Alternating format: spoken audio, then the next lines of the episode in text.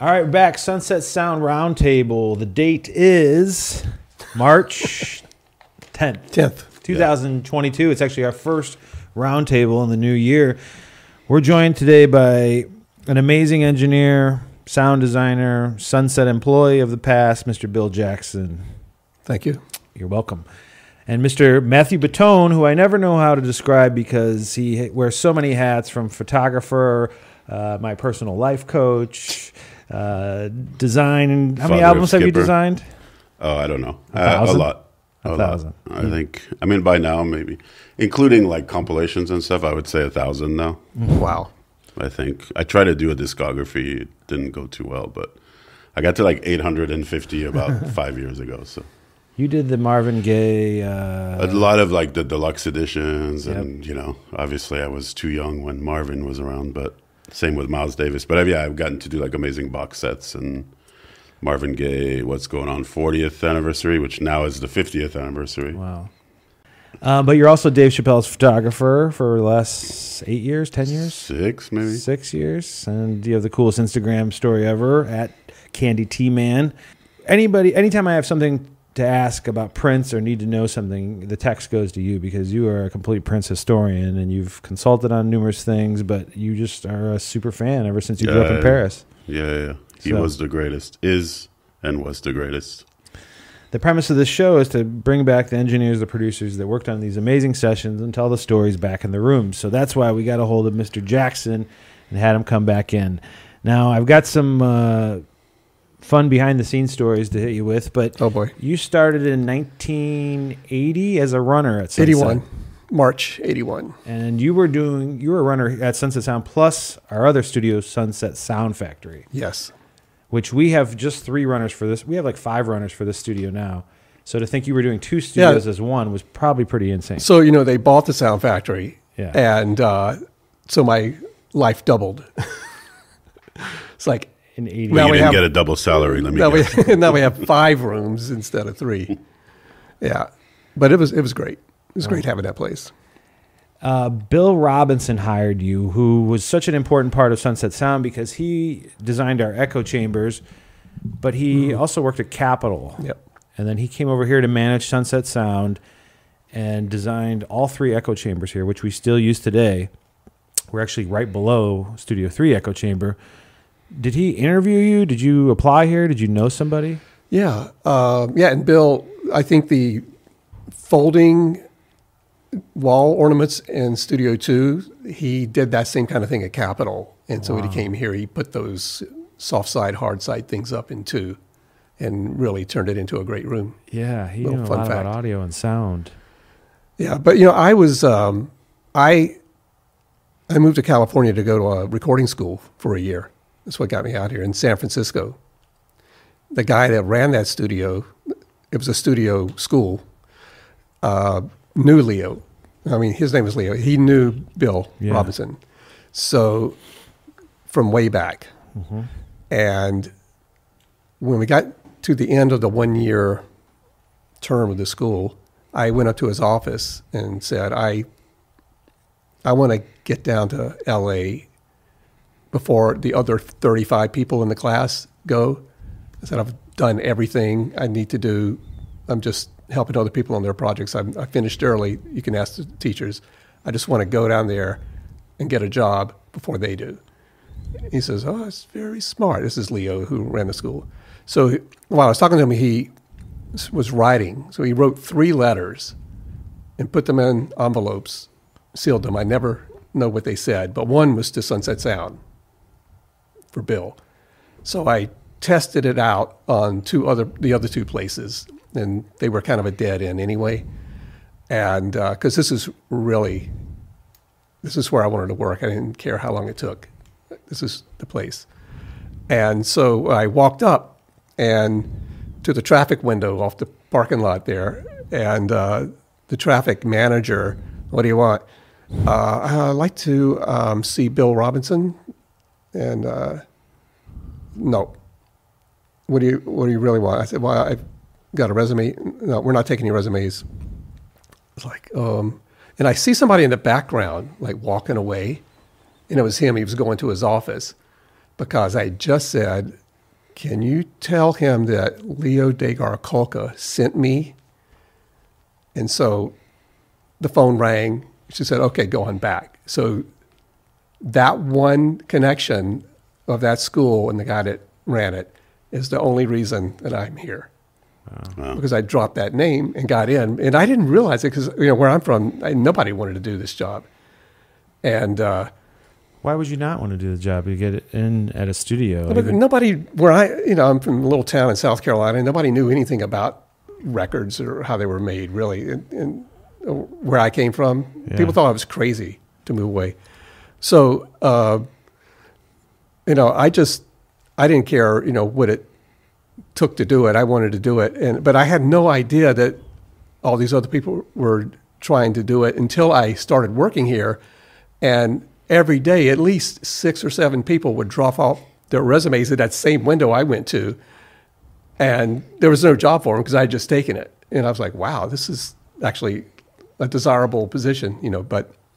Still to this day, I mean, even with social media, I get blasted every day with resumes and people just begging to do an internship or something. I mean, it's the magic of this place. It's like, as yeah, you know... I mean, the biggest cliche is uh, if these walls could talk, but this is the one place where I'm like, man, I wish these walls could talk. I mean, yeah. Just where we're sitting. At least we right have now. Bill to talk. Yeah, so, you know, and Bill hired me uh, a year later because it was, there was kind of a slump. This was in the eighties when I was trying to get in.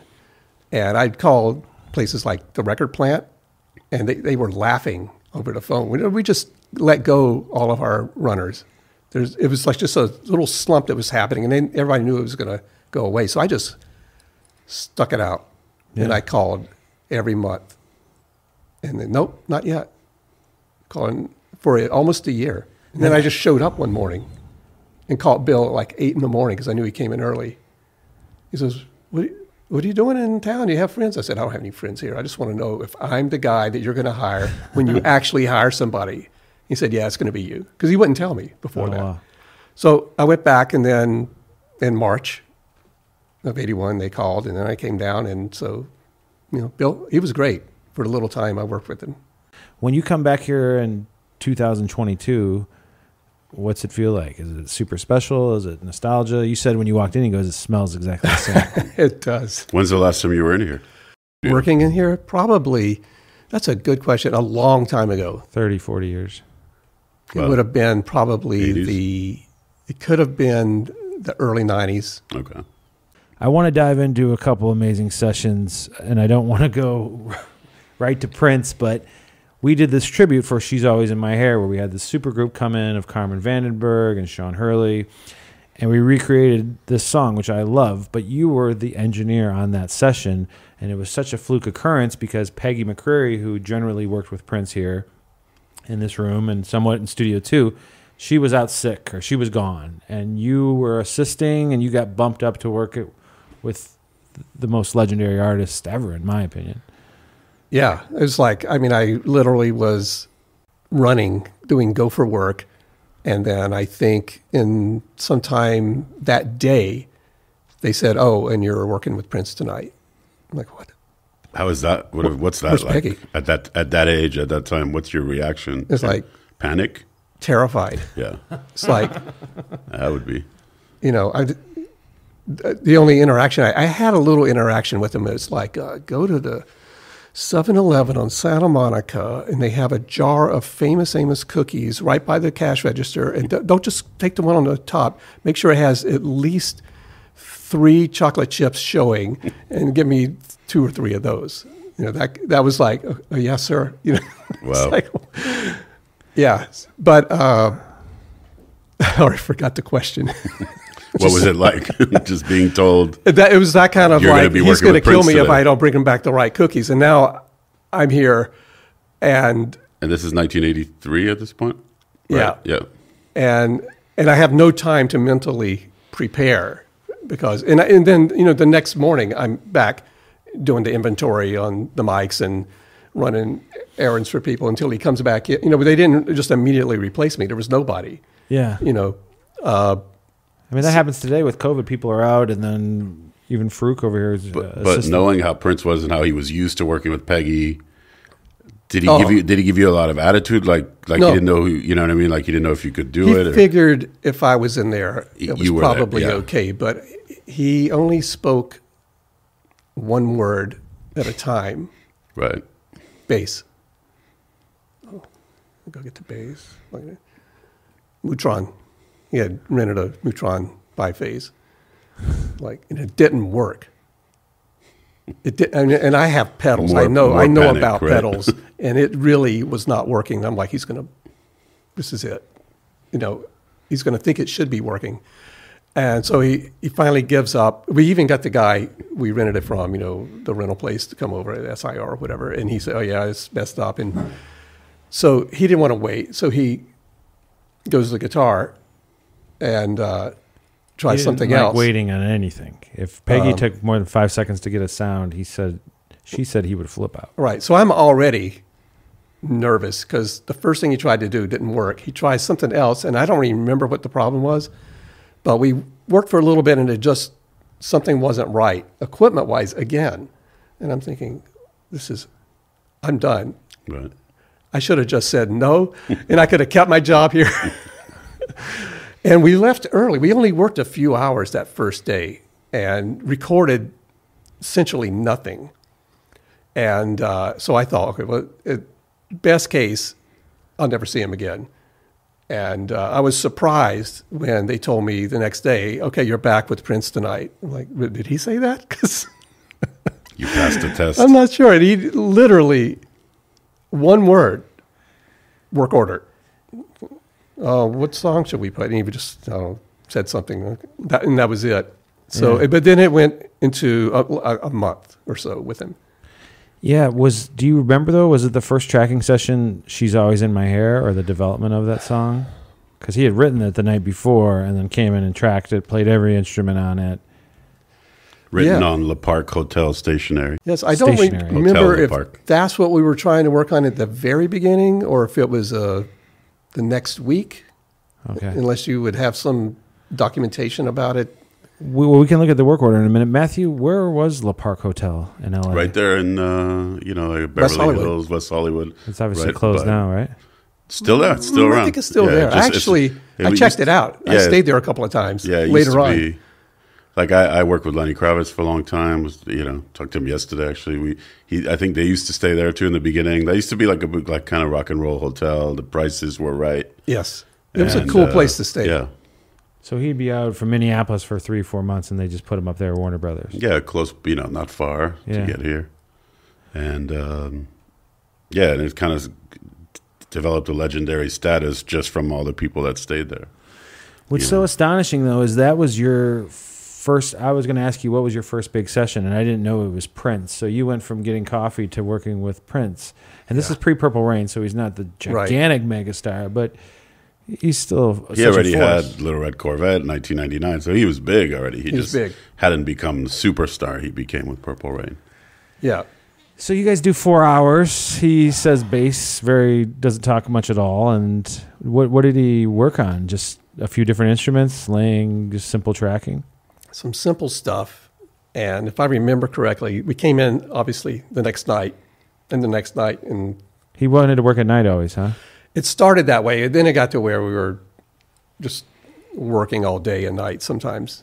But um, I didn't know what we were working on at the time. Nobody ever did. But about the second or third day, a young woman walks in.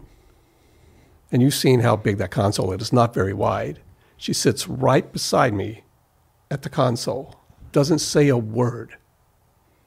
And he's out here because, like I said, when I started working with him, he was doing everything out here except for, uh, you know, drum machine kind of stuff. If, if he was using a mic, he was out here, vocals or whatever. So we were recording stuff. We had laid down some things with the the, the Oberheim, and the, you know, he would start with the Lindrum, and then we do the Oberheim.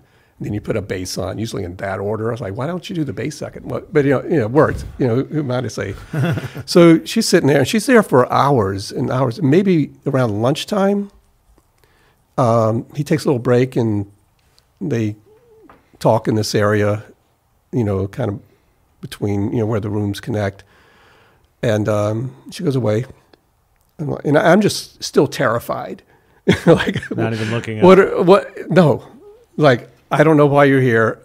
I'm not even going to, I can't be distracted. You know, we're, you know, working. Had so pre- had people told you about how he was in the studio? Had Peggy gave you a heads a up bit. Or like, yeah, don't fuck I, up? Or I, yeah, I kind of knew it. So the next day, comes back in, sits right beside me at the console.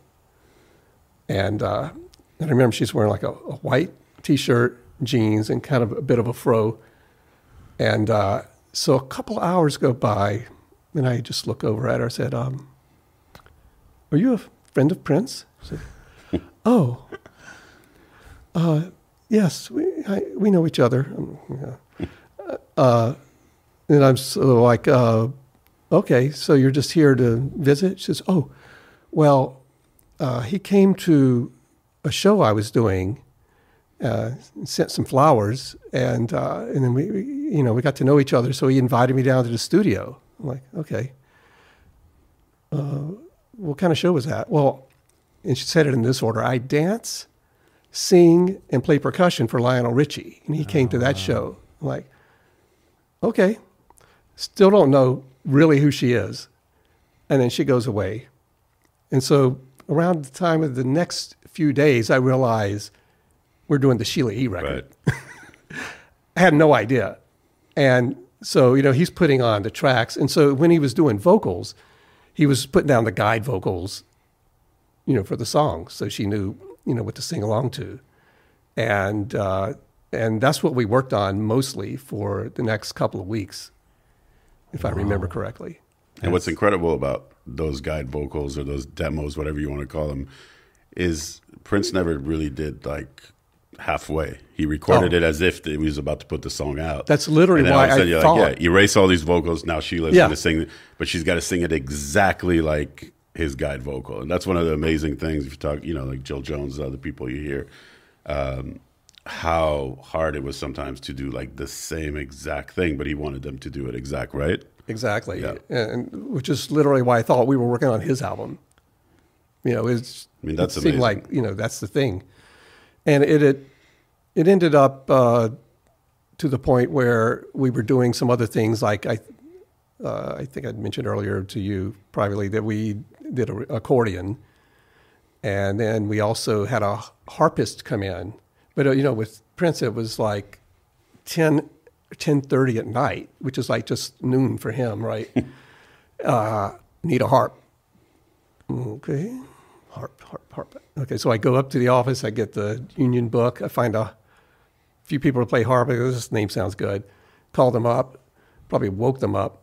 I said, uh, uh, can you come down to Sunset Sound for a session to play harp? Oh, okay.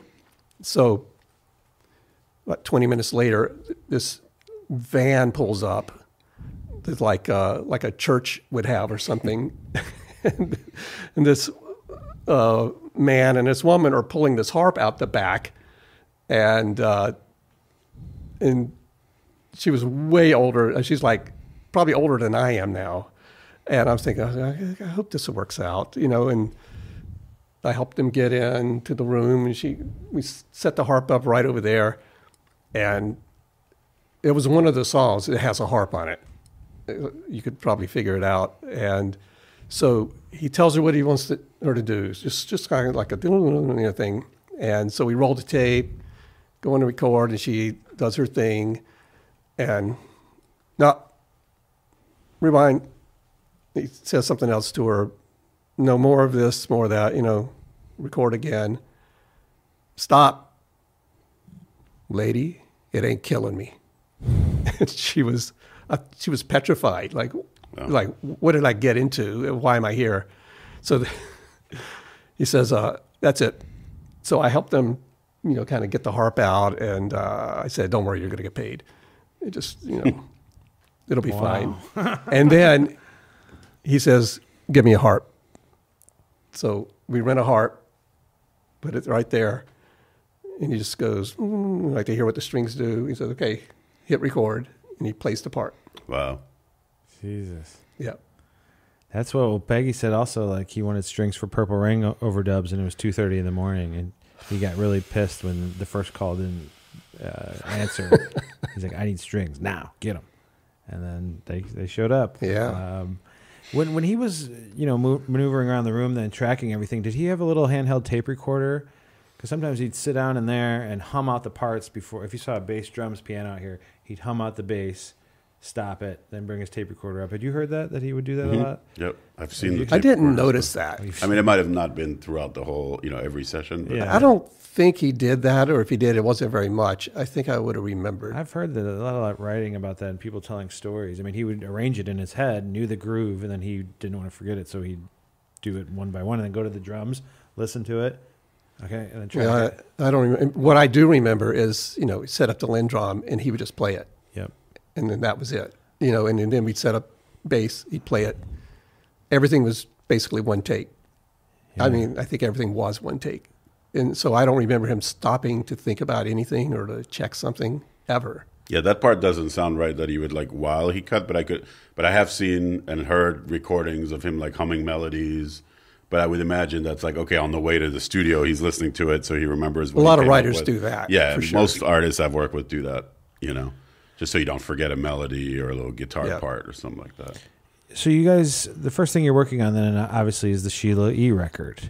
Apparently. Yeah. Yeah. How long was she in studio for? Well, so it was uh, off and on for about a month.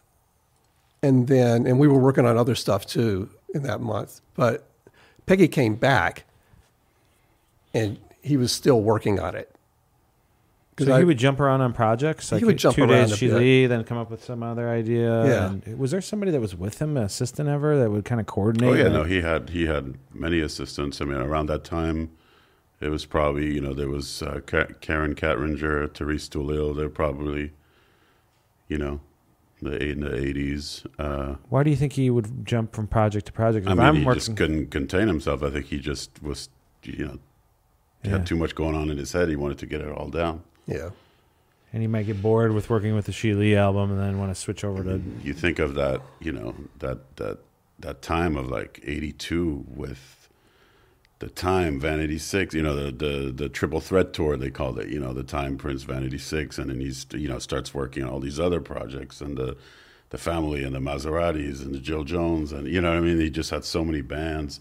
Many like uh, the Hookers, you know, that that most people have never heard of. Can we talk about the Hookers? What can you explain who the Hookers were? I mean, as far as I know, I've seen pictures. Questlove actually owns the negatives from from an, uh, an auction. I was a little jealous at that, but you know, the, he recorded, he cut an album. It's it's basically the pre-Vanity Vanity Six. You know, with Jill Jones, Brenda Bennett. I don't think Jill Jones was part of that band. Jill Jones, I think, was she sang on a lot of his stuff. She, you know, he recorded a lot of amazing stuff with her. Uh, you know that. Jill Jones' eighty-seven album on Paisley Park, I think is still my favorite Prince production really? Of a Paisley Park album. Uh, you know, The Family as well. But uh, so the Hookers, it was Susan and Moonsey and her sister Loreen oh, and wow. Jamie Shoup, who was Prince's assistant. And then he replaced uh, Loreen with Brenda, and then Vanity came in. But they had cut a bunch of tracks for the Hookers. At Sunset? Did the photo shoot. I don't know if, uh, you know, I, I, I'd have to research that a little bit. Yeah. Um, but because, you know, not a lot is known about, you know, those sessions. Uh, they're very pornographic, apparently. Uh, a song called Eros. And, uh, yeah, but, you know, I think uh, it was like the concept came from that. And then it became Vanity Six and became Apollonia Six, you know. Yeah. And uh, he wanted a girl group. He always yeah, he always wanted girl groups, yeah. And I think, you know, he was touring, he had just toured with Rick James, the Mary Jane Girls. I think, you know, he wanted to have his own Mary Jane Girls, you know. So So the Hookers turned into Vanity Six, Vanity Six turns into Apollonia Six with yeah, all I mean, the I same think, members. Yeah, basically, you know, you had Susan Moonsey and Brenda Bennett were the consistent. He was dating Susan Moonsey when he came in here because Peggy said that was his girlfriend yeah. at the time. Yeah, and, yeah. I mean, well, he dated everybody, but I think he, uh, yeah, he was a professional dater, I think. And he, you know, he, he had, uh, what always amazed me about him, I certainly wouldn't be alive if I tried to do something like that. But, you know, he would have the girlfriend And then he meets a new girlfriend, so the new girlfriend becomes the lead singer, and the last girlfriend becomes the background singer. I mean, you know, I'm French and I don't even do that. You know what I mean? It's pretty amazing. Do you remember guests that were coming in at that time? I mean, it was mostly just you and Prince for that month, the, or was there like... In the beginning, there was really nobody else except, you know, like Sheila coming in and whoever we called to come in. Uh, but then we had moved over to Studio two, and uh, and then a lot of people started coming over. And it yeah. was all of these people you've like been naming, and I don't, I didn't recognize who was who at the time. But... Uh, you know, part of some of the girl group people and Morris and different people were coming in. So like a week or two in, it was just you, him, or you, him, and Sheila E. Yeah. But then it was like the Revolution, The Time came in. Were they, was the Revolution jamming with him at that point? Right before Purple Rain, obviously. Well, I mean, yeah, it was, it was, you know, Wendy came in in eighty-three. Yep. That famous First Avenue show, I believe, was like her but first. But they were gig. jamming before that. They were all friends. And oh, I mean, Susanna. Lisa had been in the band. Bobby had been in the, you know, the band. Uh, Bobby being David Z's brother, you yeah. know, so he had been around since like nineteen. I think they were friends since the seventies. Oh wow! Um, and then you know, Brown Mark came in later. Wendy came in in eighty-three. Yeah, because Bobby Z was friends with Owen Husney. Right. Yeah. yeah. Whoever Prince kind of had his eye on at the moment was the star of the show for that time, probably. Yeah, absolutely. He played God. I mean, I, mean, I he, yeah. No, go ahead. I was just saying, I re I do remember the first time that a bunch of people came in to this room, and I and it was before we went over to two, and that was, I think, on a Sunday because I finally had a day off. He wasn't going to work. And they called you in. Eight in the morning, I get a call from the studio manager. Prince is on his way, and he's bringing a band. Oh, freaking out. First of all, I didn't only, live that close. Yeah. And he's on his way. And what's this band? We've only had one mic up at a time so far. So I come down, I go to the mic locker. I just grab a bunch of mics. It's like... you know, the things I would use on drums, guitar, you know, piano, whatever, a whole bunch of mics. And I just start setting them up, and I'm not here more than a few minutes, and people start walking in, and it's Sheila setting up a drum set. Prince comes in, and he's setting up to play bass, and it's like right here, and he's over there. And Wendy and Lisa... So we have keyboards, we have guitar, and then uh, Jonathan. Jonathan Melvoin. On that piano. His brother. And yes. David. Her, the, Coleman. Coleman, Lisa's yep. brother, is over there doing percussion and Indian instruments of all kinds. Like sitar, cool. right? Like some kind of sitar. Yeah, yeah. yeah. sitar and finger cymbals and all kinds of stuff. And... I'm like, and so, you know, I'm still setting up mics. He goes, uh, go roll tape. Uh, it wasn't even that. It's just, you know, one word always, roll tape. Uh, okay, fifteen. I said, it's not a line for fifteen. It's only a line for thirty. Doesn't matter. Right. So I go in there and I roll tape, and I still haven't finished setting up the mics, but they're like already playing. God, you know, feel like, the anxiety. You know, like, you know, following them around almost. And so I put it in record, and because he wanted to go for like thirty minutes instead of fifteen. Did you have an assistant helping you? Or nobody. Oh, Nobody's here. Nobody's even here. You know, I can feel your Sunday. anxiety all these years yeah. later. I can still feel it while right? you're telling the story. Yeah. And so I put a cassette in also. Back up. Somewhere I still have it. Somewhere. Oh, they jammed for like twenty over. minutes. And, I fi and so in the first three or four or five minutes, even after I finish setting it up, I'm still like adjusting the mic pre's and the faders and turning E Q and like, what's, I think it probably never got used for anything, but uh, it was crazy. So now what you're describing sounds like Around the World in a Day. It's oh. what it ended up being. Yeah, okay, that makes sense. It ended up, because that, that segued into just a week or two later of David Coleman getting this room for a day for free as a birthday present. And oh, he great. and Jonathan come in, and we record all day long and mix it in the evening. And he's doing all this Indian kind of stuff, and that was the beginning of Around the World in a Day. He ended up, you know, working on that, and, he, and then he called me and said, "Hey, you're actually going to use the song on the album." It's like, wow. you know, redone. Mm-hmm. So uh, yeah, it was crazy. I believe I've heard that original version, you know, and then it became oh, yeah. the album version. Yeah, there might not have even been vocals. It was like on a jam that. session. Yeah, yeah, yeah. yeah. So or he would come in, and you'd know about ten minutes before what you're even working on. He'd just be like, set up a mic here, do this, bass, something, and then you're just going. And then the next day, it's something completely different. It's like For a nightmare. Those five, six weeks, whatever. You're I mean, Prince is the New York City of artists, right? They say if you can make it there, you can make it anywhere. If you survive a Prince session and end up doing a month, that means you're really fucking good at what you do, you know? And that, and especially that guy had no patience. I mean, if you mess something up, you're out. You know what I mean? Yeah, There's it was no, about twenty-nine yeah. days longer than I thought it was going to last. Wow.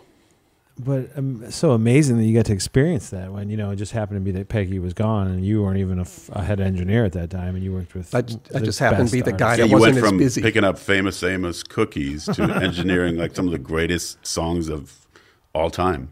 By anyone, not just Prince, just by anyone. Did you have an assistant at any point for that that month with him? Is there somebody else that would remember anything? I don't think so. It was just you. That's a lot of work, especially yeah. with him. David Z said that after he had kind of got tired of Prince and moved to Memphis for House of Blues Studios, David Z. Rifkin. Mm-hmm. And he was doing interviews at labels, and he said, if I can work with Prince, I can work with anybody. And that's no more true than really? what you're telling right now as well. Yeah. What kind of uh, mics? Was Prince always the Neumann U forty-seven when he For would vocals? do vocals? Yeah. Yeah. That was it. Nothing else. And we have that mic, and Matthew, you know, the setup over the A P I console right in there. Would he cut all vocals in there? Well, when I worked with him, he didn't cut any vocals in there. He did it on the floor? Out here. Really? And I knew how he did it in there. And the mic might have already been in the room, but if it wasn't, I went and got it when he was going to do a vocal. And he set it up like right there. And he wear headphones and had the music maybe in his hand and, you know, the lyrics. And it was a little nerve-wracking. This might have been the most nerve-wracking part of the month because I think she basically, Peggy basically left him alone. He sat at the console and he could control the levels. He could start, stop, rewind, everything. Yeah, he'd run now, the tape machine too. Yeah, he doesn't have he's any control out here. So it's up to me. And I was really, really good at running a tape machine, uh-huh. punching in, punching out on a syllable. You know, I could do that stuff because I'd been working, just not on this kind of stuff. And so he would uh, he'd basically, basically say, play, and he'd do this. He's going to record. And then he'd do this, stop. So you got to be looking at him. And then he rewind, he would say rewind, and he could hear the tape, that faint sound, because the lifters have lift, lifted it away, but there's that faint sound of, and stop, punch play, you know, he'd say play, and then punch in, and he was like a measure in front of where he wanted to be. Jesus. Every single time, and then he'd punch in a part. He would never say pre-chorus, second pre, or second pre, get no. me there, he would just, stop. All right, punch right. me in. I mean, that's mind-blowing because a lot of engineers have said, you know, he would put record and we'd have to leave the room when he did vocals. Exactly. You got to watch him record vocals. Not only record him, watch him. That's very rare. And probably take a year off my life, too. I'm sure. I would have taken five years off my life to watch him record vocals. It, it was pretty Gladly. cool. Wow. It was pretty cool. Why? And he was right here. And he's standing right yep. where we are. Yep. Ladies and Literally. gentlemen, Studio three, Sunset Sound. Did you ever see the bed in here? It was, oh, yes. No, I wasn't working during that God. time. But you did see it. Uh, it was elaborate. It was like it was like really fancy coverings. It might have been brass. I can't remember. Craig had to go out every Friday and get new sheets, purple sheets. It was once a week. That was his duty as a studio manager to go get Prince the purple, find sheets? purple sheets. Purple sheets, nineteen eighty-four. Wow. I thought he was a weirdo, too. But the bed is set right here. And everybody that came in said the bed was for them. I, the, he got me the bed because he wanted me to sleep and rest, and then Peggy said that he wanted me to sleep there. And but then also I've heard that he was sleeping with girls there. Yeah, it didn't look like a staff seating sleeping area to me. I, I wouldn't have even gone near it or was, touched it because it looked like it was, it was like uh, some. Oh, here know, we here we are again with some it, these religious talk. Some religious uh, monument or something, you know. But uh, yeah, it was here for a long time too. Yeah, so they didn't like tear it down and set it up when he. It was always. It was just in here. So the band, I mean, there's plenty of room because he doesn't do that much in the room. Yeah, you know, he'd so. start on the Lin, and maybe he had his, his own drums and stuff would get shipped here. Um, yeah, but also in the vocal booth over there, he didn't use that booth. He put it as a shrine of all this fan stuff. Do you remember seeing that? I remember there was stuff in there. I. Never had the time to even look at it. Yeah, you were just like I just never had the time. Yeah, I'm sure. You know, if, maybe if I had had an assistant, I could have had more time to look in there. So, yeah, I don't really... He didn't like the assistants. Even with Peggy, he didn't want anyone else in the room except the person he was directly working with. Yeah. There was never an assistant, which is so difficult. I mean, usually, sometimes you need two of them. Uh, do you yeah. remember what that first session, the date of it was, the month? Was it around Thanksgiving? Was it December first? Because I have you on December twenty-ninth, nineteen eighty-three. You guys are in this room, just you two, doing She's Always in My Hair, which we got to talk about. But do you remember when you had started? Because then I can kind of look through the work orders and know where you started and ended and what tracks you worked on. I was thinking it was a little before that. Okay. But so just a little. Probably mid-December you start with Prince. If not, a little earlier. I mean, come on, Bill. It's only forty years ago. Yeah. I'll, I'll so, know the answer in a few years. twelve twenty-nine eighty-three, you and Prince are in Studio three, right where we are, and you cut She's Always in My Hair, but at the time it was called Sex Shooter, which a lot of people don't know. I didn't even know until Matthew Bittone had told me that because we couldn't find the work order. And I was like, oh, Sex Shooter, that's an Apollonia six, Vanity Six track. It's definitely not that, but that was the date it was listed. So then Mister Bittone had let me know what happened, Bittone. But also Bittone. What did I say? Bittone. Like Is I'm it? Italian, but I am French. Matthew Bittone. I'd just say Sorry. This guy. I don't even and and I didn't it. mean to have my puppy with me today, but he was supposed to stay home with my girlfriend, and she got a Well, he gig, had to make so. the pilgrimage from Malibu to yeah, so Sunset first time Sound. At Sunset Sound, Skipper. But his name's Skipper, which Prince used to, or Prince's mother used to call him. Yeah, that was kid. his childhood nickname, so he's named wow. after Prince. It's our fourth he didn't guess. have his purple hoodie today, but anyway, sorry about that. All good. You, um, why did he... Do you think he did Sex Shooter, the riff for that? I, when I, well, the first time I heard She's Always in My Hair, and, and by the way, it's an honor sitting across from you, you know, having tracked that, because I was a kid in Paris, and it just kind of, that song blew my mind. And, it just, I, you know, this music kind of changed my life. Even though all the work I do today is thanks to Prince. I was such a fan. I ended up, you know, coming to the States and everything to follow the music, but... I uh, Was that I your remember, first concert? Sorry to interrupt you. Uh, no, not my first concert, but my first Prince concert. I was thirteen in Paris, nineteen eighty-six, Parade Tour as the Zenith, August twenty-fifth. That was a magical night. Um, but She's Always in My Hair. The first time I heard it, I was like, that's weird. He does the little riff from Sex Shooter. Mm. So I assumed that song was about Apollonia, you know, because She's Always in My Hair, Sex Shooter. It's not, and then...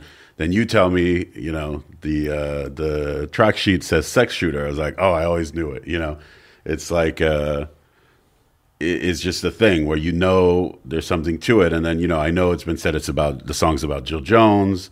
Uh, Prince once told our friend Ruth Arzadeh, my dear friend who was Prince's assistant in the two thousands, that he wrote it about an assistant that he had who was driving him crazy. So, you know, and that's the thing. I've worked with other rock stars, you know, they will like write a song and it's like, tell somebody that was about you, but maybe it was about somebody else. And this other, so who knows? I don't know.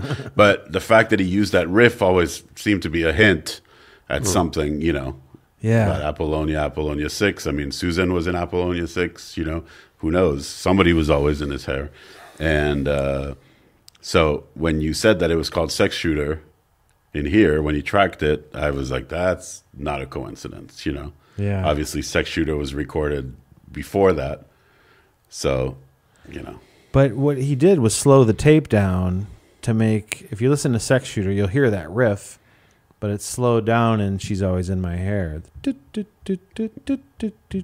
That same exact thing's in Sex Shooter. And that riff, like, bum, bum, bum, yeah. Yeah, that's Sex Shooter. Huh. Yes, and that's yeah. that's what so I'm talking about. So it's a lot about. of sex shooter, and she's always in my yeah, area. Yeah, yeah. Interesting. So it's yeah, it's beyond interesting that he would have these ideas that he would kind of reformulate into other things. Even the title of it was like... Yeah, what was the date for the She's Always in My Hair tracking? Uh, December twenty-ninth, eighty-three. Right, so Sex Shooter was uh, April thirtieth, eighty-three. So you're like, you know, six months, oh. but more than six months, eight months later. Yeah. Obviously, it's in his, uh, yeah, in his, his mind. Realm. It's really interesting. I wish uh, we could ask. Yeah, him. That was done, as far as I remember, in one day. And he, read, he wrote it the night before. And he plays all the instruments he on it. He played everything, yeah. and he mixed it, too. And he mixed it. In one day. Jesus. Long day. Did, did he tell you that he wrote it the night before? He came in with stationery from Le Parc with the lyrics on it and was you know, crossing something out or, or looking at it. And so he, he must have been working on it. It was fresh. Yeah, I, yeah, I yeah. think he had to be working on it. And that didn't bring any ideas uh, or any pre-tracks from it. Though he didn't, hadn't worked on it before, he just came in, started on the Lindrum, and then built it up. That's the way he did it. Yeah, here. Cool, man. I mean, that's Jeez. why you know so many songs don't have demos because the song is the demo. Yeah, you know, he came in and cut. That's why it always amazes me when you see like, you know, even in this like uh, Michael Jackson Thriller deluxe editions or whatever, you see like, or with a lot of artists, you see take twenty-three. Like yeah. I don't think there's ever been a take ten or five or you know what I mean. I know of uh, certain songs, uh, Sometimes It Snows in April, that has two takes.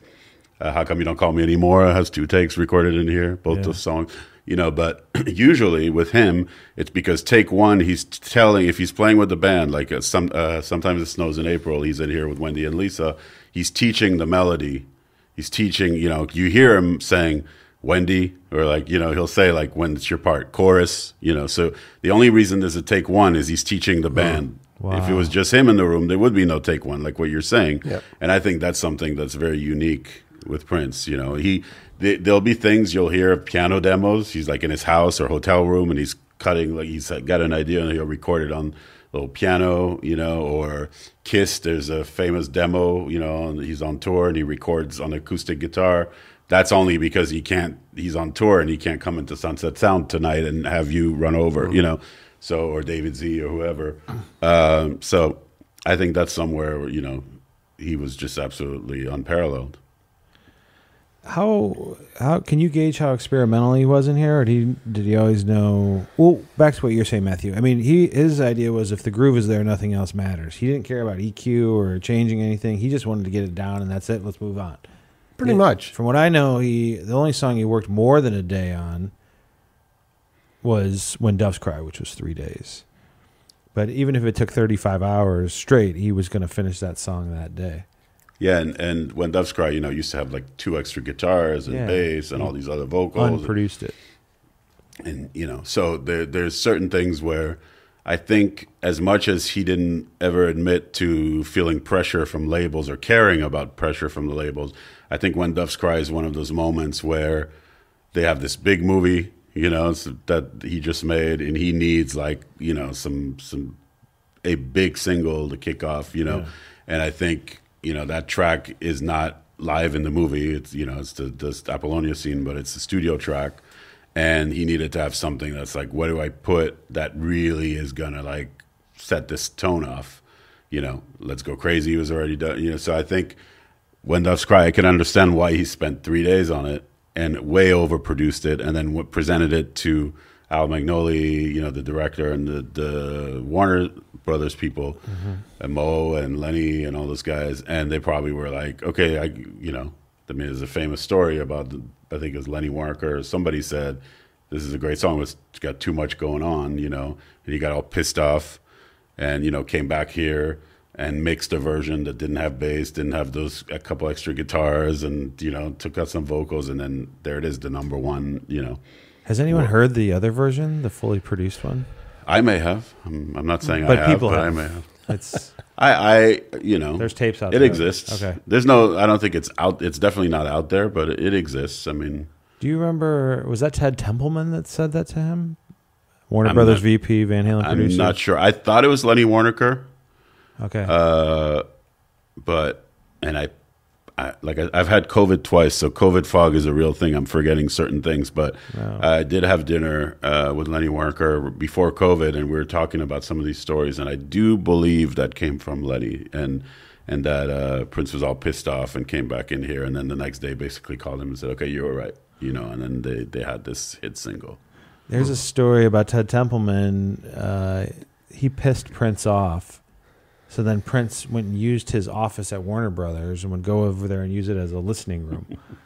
And he just took over his office, and just that was his hangout spot. He's like, that's really funny. Because who's going to run him off? Yeah. I mean, it was just, it's in Templeman's book, too, which is amazing. I got to read that. Oh, you haven't? Mm-mm. I've read it. He's read it, too. Okay. Paul, uh, we, I have a copy, actually, here, a couple of them. Check it out. Yeah, it's good. Uh, and She's Always in My Hair, obviously the identifiable flanger sound. Kind of circling back around. Is that a flanger pedal, or is that the tape machine? I'm almost positive it was a pedal. So it was a guitar pedal. Gotcha. Like a Mutron or something like that, most likely. Was the snare gated to a ghetto blaster or S M sixteen? You're asking him for all the secrets there. Do you remember that? Uh, plead the fifth. No, I, I Do don't. Remember, was know. It like the white noise of a ghetto blaster to get that? I. Well, it'd be the Lindrum too. I don't think there was any white noise being triggered for that. Gotcha. That's yeah, a yes. It's um, R M sixteen. It's hard to say. Now, while we're on the subject of Prince, can I ask a question? Of course. Um, so it's January nineteen eighty-four. You're in here, Prince and Morris Day, and they cut a song called "Tricky," or also known as "Ode to Tricky." Can you talk about that? Uh, yeah. So because that's a great, great song. It's a B-side to "Jungle Love," uh, in in a form. You know, there's been a couple of versions, but let's talk about the version. Yeah. You know.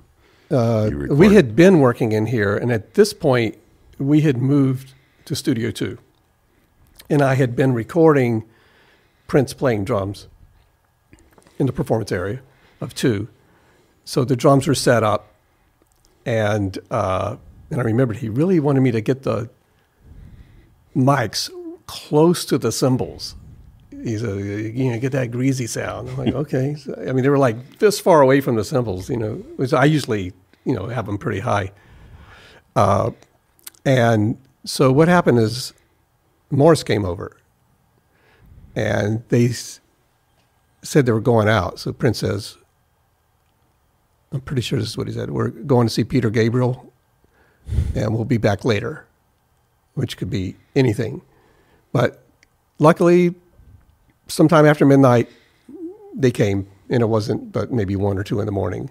And I could hear them from the time they hit the metal gate out there and got buzzed in. They were laughing hysterically, both of them, and just saying all this stuff.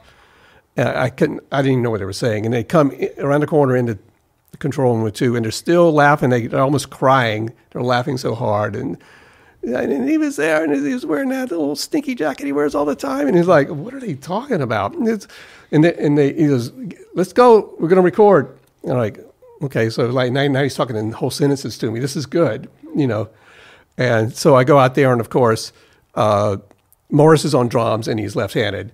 So he moves the drums around. That means I got him with the hi-hat over here. I got to swap the mics. And they're already, like, jamming, you know, because I – plugged him into a, his precision bass, into a D I, and he's got it in the headphones, Prince. And, uh, and, and they're like playing along. And I can tell I can't do, this is like the first day, you know, like any day we've had before where you know, you can't do it fast enough because they're ready to go. And so I go back in the control room and uh, they're going, so they finally stop and let me hit, hit record, and they played a song, and, and if you've heard it, it's just like they're like saying stuff, they're cracking up, they're stopping, starting.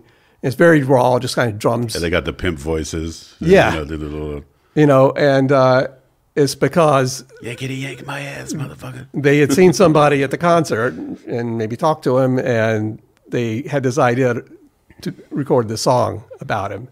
And that's so that's what that was all about. And we stayed there in the room until we finished it, ending up with uh, putting sound effects from a vinyl I found in the shop to a toilet flush at the end. In the women's room. It had to be the women's room. That's what he said, because the pipes, right? At around this time, I was, all, I was also working with Stevie Nicks, either in here or in there. If if they were in one room, she was in another for a little period. And so, talking about the women's bathroom, this was after this, a few weeks. He comes into Studio Two, and it's just me in there. Nobody's in there because it would start with a whole bunch of people. I mean, it might be Mick Fleetwood, it might be Tom Petty. It's uh, the actual engineer uh, was there, but he would a lot of times just like go hang out in the lounge and whatever. They one one day they ordered food three times, and I ordered, but I never got to eat it because they would all go eat. So somebody had to keep working, you know. So uh, it was a moment where I was in there by myself, and Prince comes walking in. Where's Stevie? What, what, what do you mean? Where's Stevie? She's in the bathroom.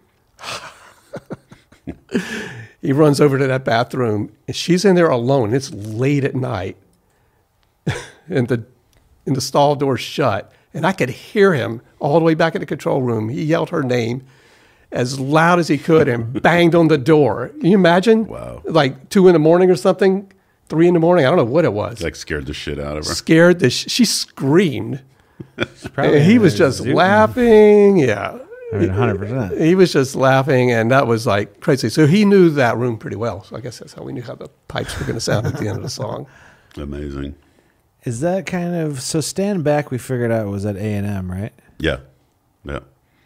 He basically, you know, the, the, I mean, that's a story she's told about she heard Little Red Corvette, wrote Stand Back, stealing Little Red Corvette, and then she kind of felt funny about it. So she contacted him and said, hey, I'm stealing your song. And he's like, if you're going to steal my song, let me come play on it. And he came and, you know, played keyboards and all that and kind of rewrote the melody. And yeah. um, so, but yeah, that's that was at A and M. Can you set the record straight on something? Let's kick back to twenty minutes ago, The Glamorous Life. During all that tracking, did you ever see Arrow in this room working on that song? I didn't see her working on the song. And we want to, you know, this show's about factual information that happened at this studio, and the engineers and producers are the ones that know. Uh, even the artists don't tell the truth sometimes. But I want, I, nobody is. I, said you know, I don't know. You know, I worked for a, a probably a couple of weeks on that particular record. Sure. But you did Glamorous Life. You cut Glamorous Life. Yeah. And but, you know, there was a time where... Maybe she co-wrote it with him at somewhere else. Um, yes, that's probably what happened. And your name's on the back of the album cover. That was rare in those days, right? It's very rare. Nobody did that. That was, was cool very, for you, right? You very cool. That was, I mean, yeah, especially when you were yeah. assistant getting cookies. There's then, also yeah. a, a guy named Larry Williams, not the photographer Larry Williams, the sax player Larry Williams yeah. on that session. He was supposed to be quite a character. I never met him, but I don't know if you have... You know, I... I didn't record that because okay. uh, after just a couple of weeks, uh, I think I maybe moved over to Stevie for a little bit or something. What was she working on then? Sorry to interrupt. Um, Do you remember? The album that came out in nineteen eighty-four, I guess. Okay. I, I think it was called okay. Rock On or something like that. I'll look it up. Continue on though, please. And yeah, so... Uh, what were we talking about exactly? Oh, I was saying Larry Williams. It's funny because Larry oh, yeah. Williams photographed The Glamorous Life. He shot Purple Rain, oh, no way. Uh, Ice Cream Castles, which you worked on Ice Cream Castles as well. So there's a little So it's like a little bit there. Here and there. Yeah, because that's, again, he's doing all these projects, you know, pretty much at the same time. But I remember when he had, so a few weeks later when Peggy's back, and so maybe three, four weeks later after we're done, I see him walking very quickly towards the gate and out and getting in his Rolls and taking off. And he had... Prince? Yes. Rolls Royce? Yeah.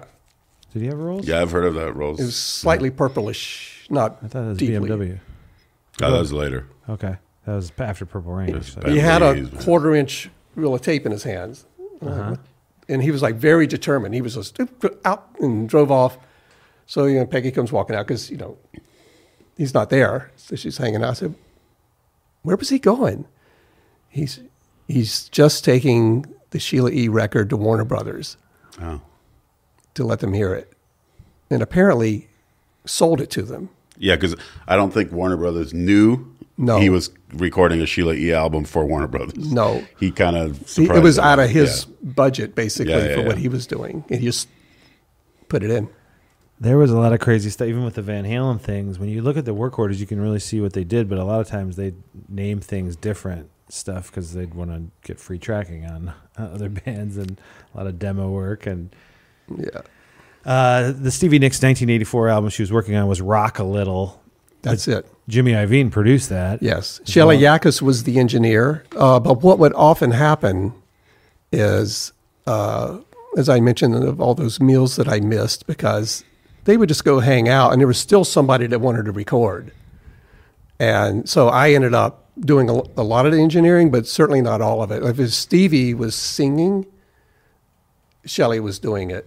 Yeah. Except the only difference, the exception is, so all these people were in here hanging out, and for whatever reason, uh, and her little entourage train that followed her around. And I know we're seg- segueing to Stevie a little bit here, but uh, so around two, she wouldn't arrive till midnight, even though we always started at seven every single day. I had to be there at seven. We waited four hours. She would come at midnight. By two o'clock, Jimmy would leave. You know, they were dating too. I they might not have been at this point. I can't remember. Maybe they were. Yeah. Who knows? He would leave, and then about five in the morning, Shelley, the engineer, would leave every day. And then Stevie, she just woken up, you know, at eleven or whatever. She didn't want to leave, so till about seven or eight in the morning, however far we could go, there might have been a session coming in. It was just me and her. Jesus. And she would play the keyboard parts that they wouldn't let her play, and maybe do a little bit of vocal stuff here and there, and uh, maybe a little cocaine too. I didn't see any of that, but uh, when I was back working with Prince, he says, "So you work with Stevie, huh?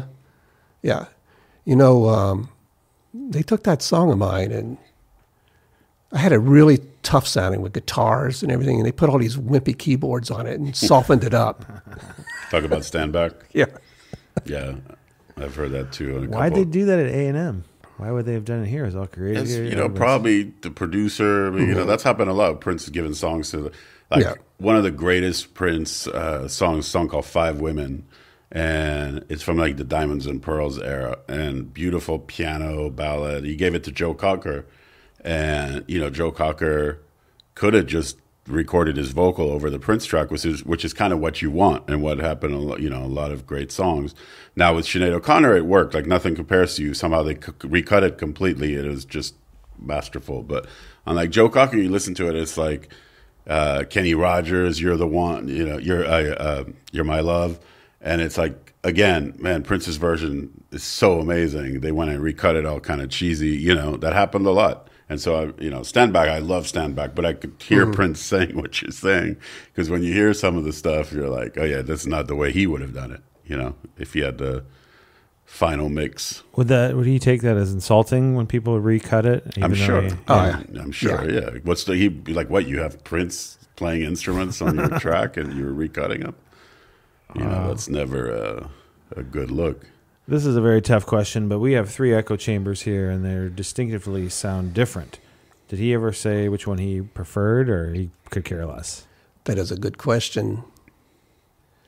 And I don't remember a preference. Yeah. Well, I mean, we probably chamber one's so bright. I, I, it almost never was, probably was never chamber one, it's because three. Also if somebody was working in the control room, you know, we tended not to take that if they wanted to use it. I mean, you could.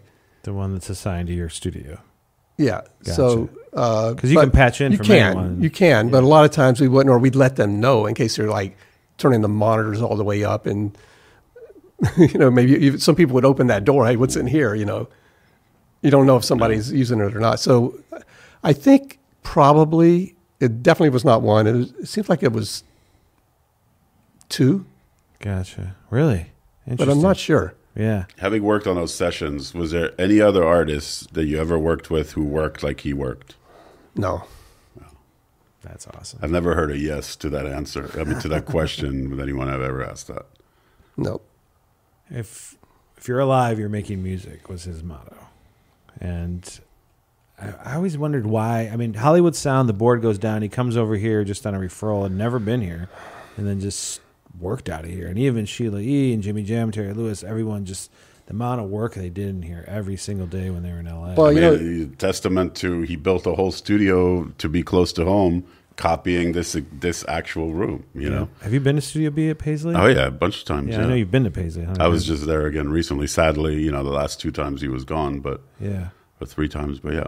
Well, this room was fairly unique, and you know, I, it might be partially because you know this was not a performance area, so they have that fairly large room beside the control room, and that was the only performance area because they were doing overdubs and mixing in here. Yeah, and seventy-eight they blasted through the.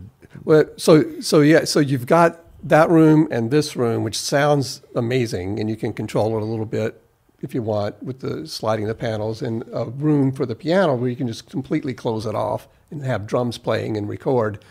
But the other, I think one of the things that really attracted him to staying in this room is privacy. The lounge is huge. And the bathroom. The bathroom is right there, and nobody's really coming in and using it, especially if they know he's here. And it's, he's got his own door to this whole kingdom here. And the other rooms, you, you know, two kind of opens up right to the basketball court. People can see what's going on, hear what's going on. One, you got to go by the office and come out. And this is more more of a private bungalow.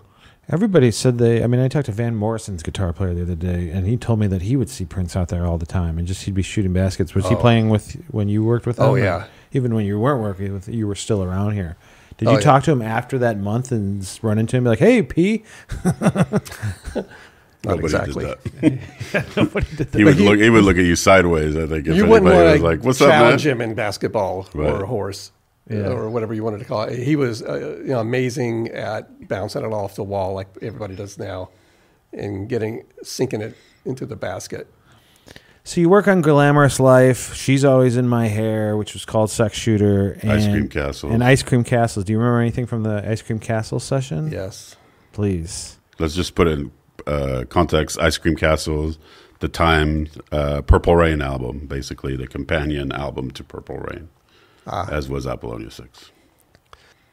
On that album, what I mainly remember is we would start a song like he always did, Lindrum, no code being recorded, just setting the tempo,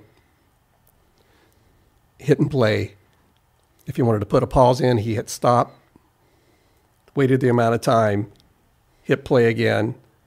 And it was usually a two-bar beat that just repeated, and he'd manually play into time. So it was like it was a, the whole thing was a performance, which I'd never seen that because the whole reason a lot of people started using it is because they could program things and get it perfect. But his was it's just that loop, and everything else was just thrown in. So he'd put that down. He'd take the Oberheim O B eight and play a synth part. Then he'd play either a O B bass part or like use a precision to you know, depending on what was happening. And so the whole time we're doing this, when we first started working on The Time, uh, Morris is laying down on a couch on his back with a legal pad and a pen. And so we put down the drums, and Prince says, what you got? Uh, it's got a little bit. And Prince would actually walk down there, and I saw the legal pad. Just had the title. It's supposed to be writing the lyrics. Right. So put on the synthesizer. Was that lounge couch in there? That's where he was laying? Yeah, on? He's on that couch and yeah. just right up against the console, the back of the console. Play That's another couch right there? Control well, room couch. But oh, we're, okay. we're in okay. two at this point. Okay. But it's the same oh, kind of thing. There's a couch yep. there. So, we're yeah, we're in two. And, uh, all right, what you got? Uh, you got look at it again. It's got the title. Then we put on the next part, you know, the bass. Keep working, keep working. He says, you know what? You're not going to make any money if you don't write the song. And I'm getting finished here, you know. So we pretty much finished the music, and it's just the title. So Prince says, give me that. And he went over to like the old producer's desk at the yeah. end, and just as fast as you could write, he just wrote out the song. Just and amazing. Ice Cream Castles, for those who don't know, I don't know if you know, uh, is an ode to Joni Mitchell from the song Both Sides Now, which she's, you know, it's part of the lyrics, Ice Cream Castle. I think so you that's told a, me yeah, that. He was a Joni fanatic. Wow. Stevie, Joni, Barbra Streisand, those are like his three favorite, you know. Stevie Nicks was. He oh, loved, yeah. adored Stevie. He loved Stevie Nicks, yeah. I mean, as you were, he loved her enough to run into the bathroom and scare the shit out of her. Holy cow. But I think yeah. Joni was ultimately, you know, his favorite huh. singer. That's mind-blowing. Did he work with her ever or do anything together? Uh, they tried to pair him He together. Wrote a song. Yeah, and she didn't want it. Called Emotional Pump. She didn't like it. I actually sat and talked with Joni once, and I asked her about it.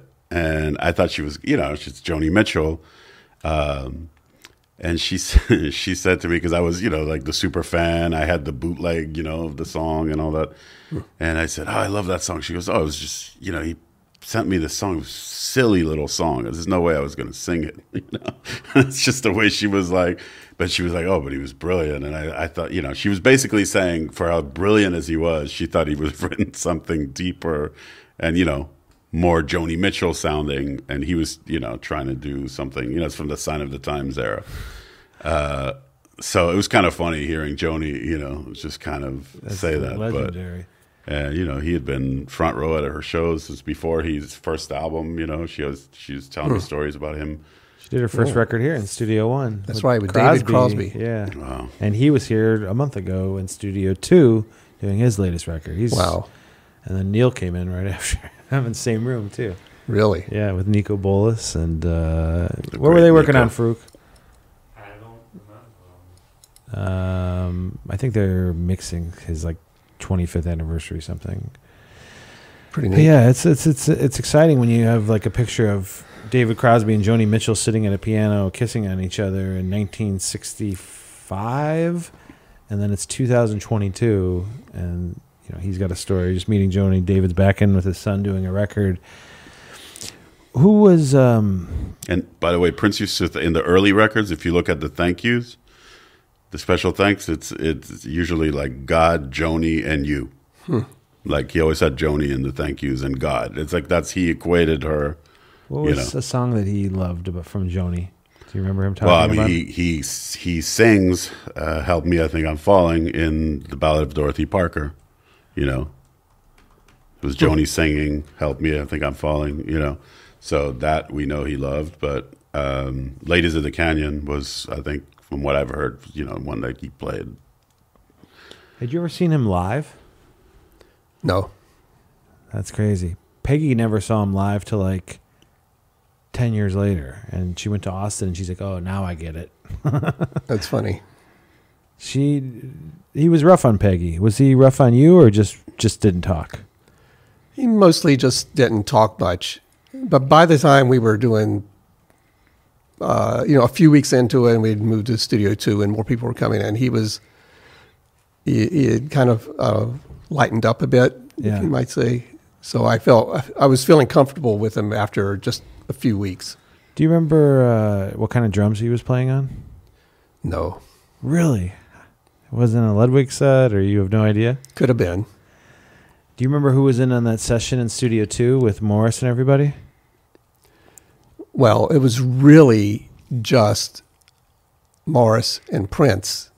There were other people in the room, but nobody else was doing anything but hanging out. Gotcha. So on Ice Cream Castles, this, this is interesting to me, because I know the first two... Which I didn't get any credit on, by the way. Oh. Shocker. That sucks. uh, shock, yeah. Um, on the first Two Time album, you know, The Time, What Time Is It? Basically, you know, Prince recorded, especially on the first album, I think it's like everything is him. And then Morris came and did vocals, you know. Was Ice Cream Castles basically the same thing where he played everything and then Morris did vocals, as far as you remember? Yep. Yeah, because that's that's something people don't really talk about enough. Is his, you know, a lot of people will say, "Yeah, I didn't get credit for," like you just said, you know, and it happens so much, which sucks. A lot of time, it's like some A and R guy forgetting to put, you know what I mean? Right. It's not sure. Prince going, "Don't credit this guy," but you know, yeah. I've seen this mistake enough times. Somebody's like, "Shit, I forgot to," you know, put Bill Jackson's name or whatever. But one thing that uh, Prince did a lot of is give people songwriting credit for songs that he wrote. And also give musician credits for musicians who didn't even play on the records, which is really strange. Like Madhouse, you know, the jazz uh, uh, project that he did with Eric Leeds. It's just him and Eric Leeds, but you look at the credits, all these musicians that were never there. I think some bunch of the names are made up. Uh, on The Time, same thing. It says, you know, all these guys are playing their instruments, which they did live, but the yeah. album is all Prince. Background vocals, clearly you hear that it's him, but on the record it'll say somebody else. I think that's kind of an interesting, uh, also unique quality. You know, that, well, he that, knew, you know, exactly what he wanted to do and how to do it. Mm-hmm. You know, it was effortless for him to do what yeah. he did. And, you know, every now and then they kind of joke, yeah, we got the formula, you know, we know how to do it. He just knew what to do. Right. If it was The Time, if it was Sheila or whatever, he would maybe move it just a little bit mm-hmm. in that direction. And, you know, that was it. Were you sitting with him when he would listen back to things, and do you have any memories of his reactions, uh, excitement or calm, or this is totally normal that I just wrote and recorded, she's always in my hair, you know? Yeah. That's just never saw any kind of re- emotion just, about yeah, that's amazing. The music itself. Right. Yeah. It's just normal to him. It's just what he did. That's what he did. Yeah. Punched in, punched out. Matthew, right. do you think he had low self-esteem? I mean, he, he no. walked around like he was God, but you don't Definitely think not. Down inside of himself he thought he had small man syndrome or any of that kind of stuff? I think I, I actually don't think so. I think he he might have in the early days. You know, he might. You know, they made a lot of fun. You know, they, everybody made fun of him as a kid and all that. They made fun so of little. Him here all the time. I mean, people would make fun of him, you know, till the end. But the Toto guys. I think he proved it with, you know, the women he he was he was dating, the musicianship, you know. I mean, I you know I once walked into a show he did. Uh, uh, actually, the, the first time I met him, I was told like, "Don't stand up because you're so tall," you know. Like, so he definitely had a complex. First thing I did, of course, I'm you know I was raised that way. I get up and shake your hand. I'm not gonna like go like this, you know. But you know, he definitely had a thing about like tall people, uh, handsome men being around, you know. There's all these stories about that, you know, he just wanted to be the guy. But I don't think it's as much as insecurity, you know, because he was so badass and he was so talented. He knew, I mean, he knew, like you said, he knew exactly what he was doing. Like, you know, he he would someday could treat somebody like total shit, you know, puts you in your place, you know. I remember like one of the weirdest things for me personally is like I'd see him somewhere, it'd be like super nice, handshake, how you doing, blah, blah, and just whatever. And then, like, sometimes I'd be like, hello, and he just kept walking as if I wasn't there. I'm a big dude, you know? And it's just like, wow, that's... And and he usually, if I'm with, like, a friend or a girlfriend, somebody who's pretty, he would do that. Like, I'm not giving him that satisfaction of knowing me, you know what I mean? That's great. It's like that Don Rickles Sinatra story, you know? It, it's just like, I'm not going to give him that, you know? So that, you know, that, that happened, uh, you know, a lot. So I think... I don't think so. I don't think he was insecure in that way. Do you remember little things? Well, one, I got I got to ask you about the guitar solo on "She's Always in My Hair." Was he on a Telecaster? You thought? Yeah. You remember that? It was a Telecaster. Where was he stationed in here? Um, just in the live room. Or did you put him in I S O?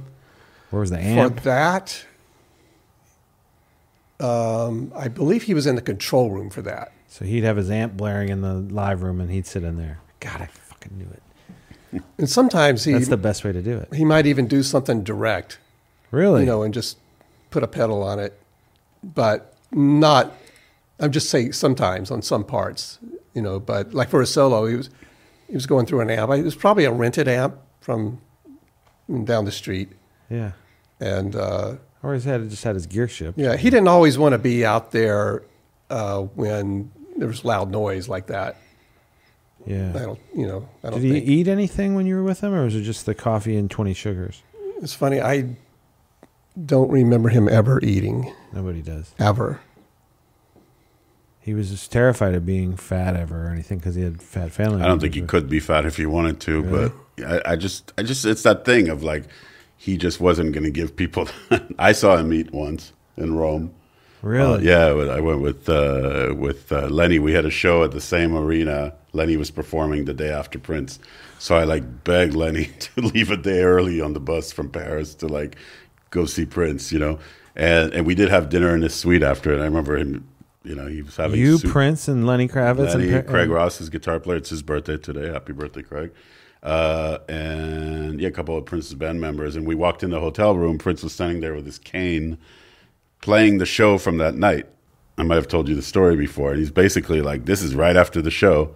He's playing the whole tape back to the band. This is what you did wrong. You came in here too early. You, I mean, you know, it's like three-hour show or whatever it was.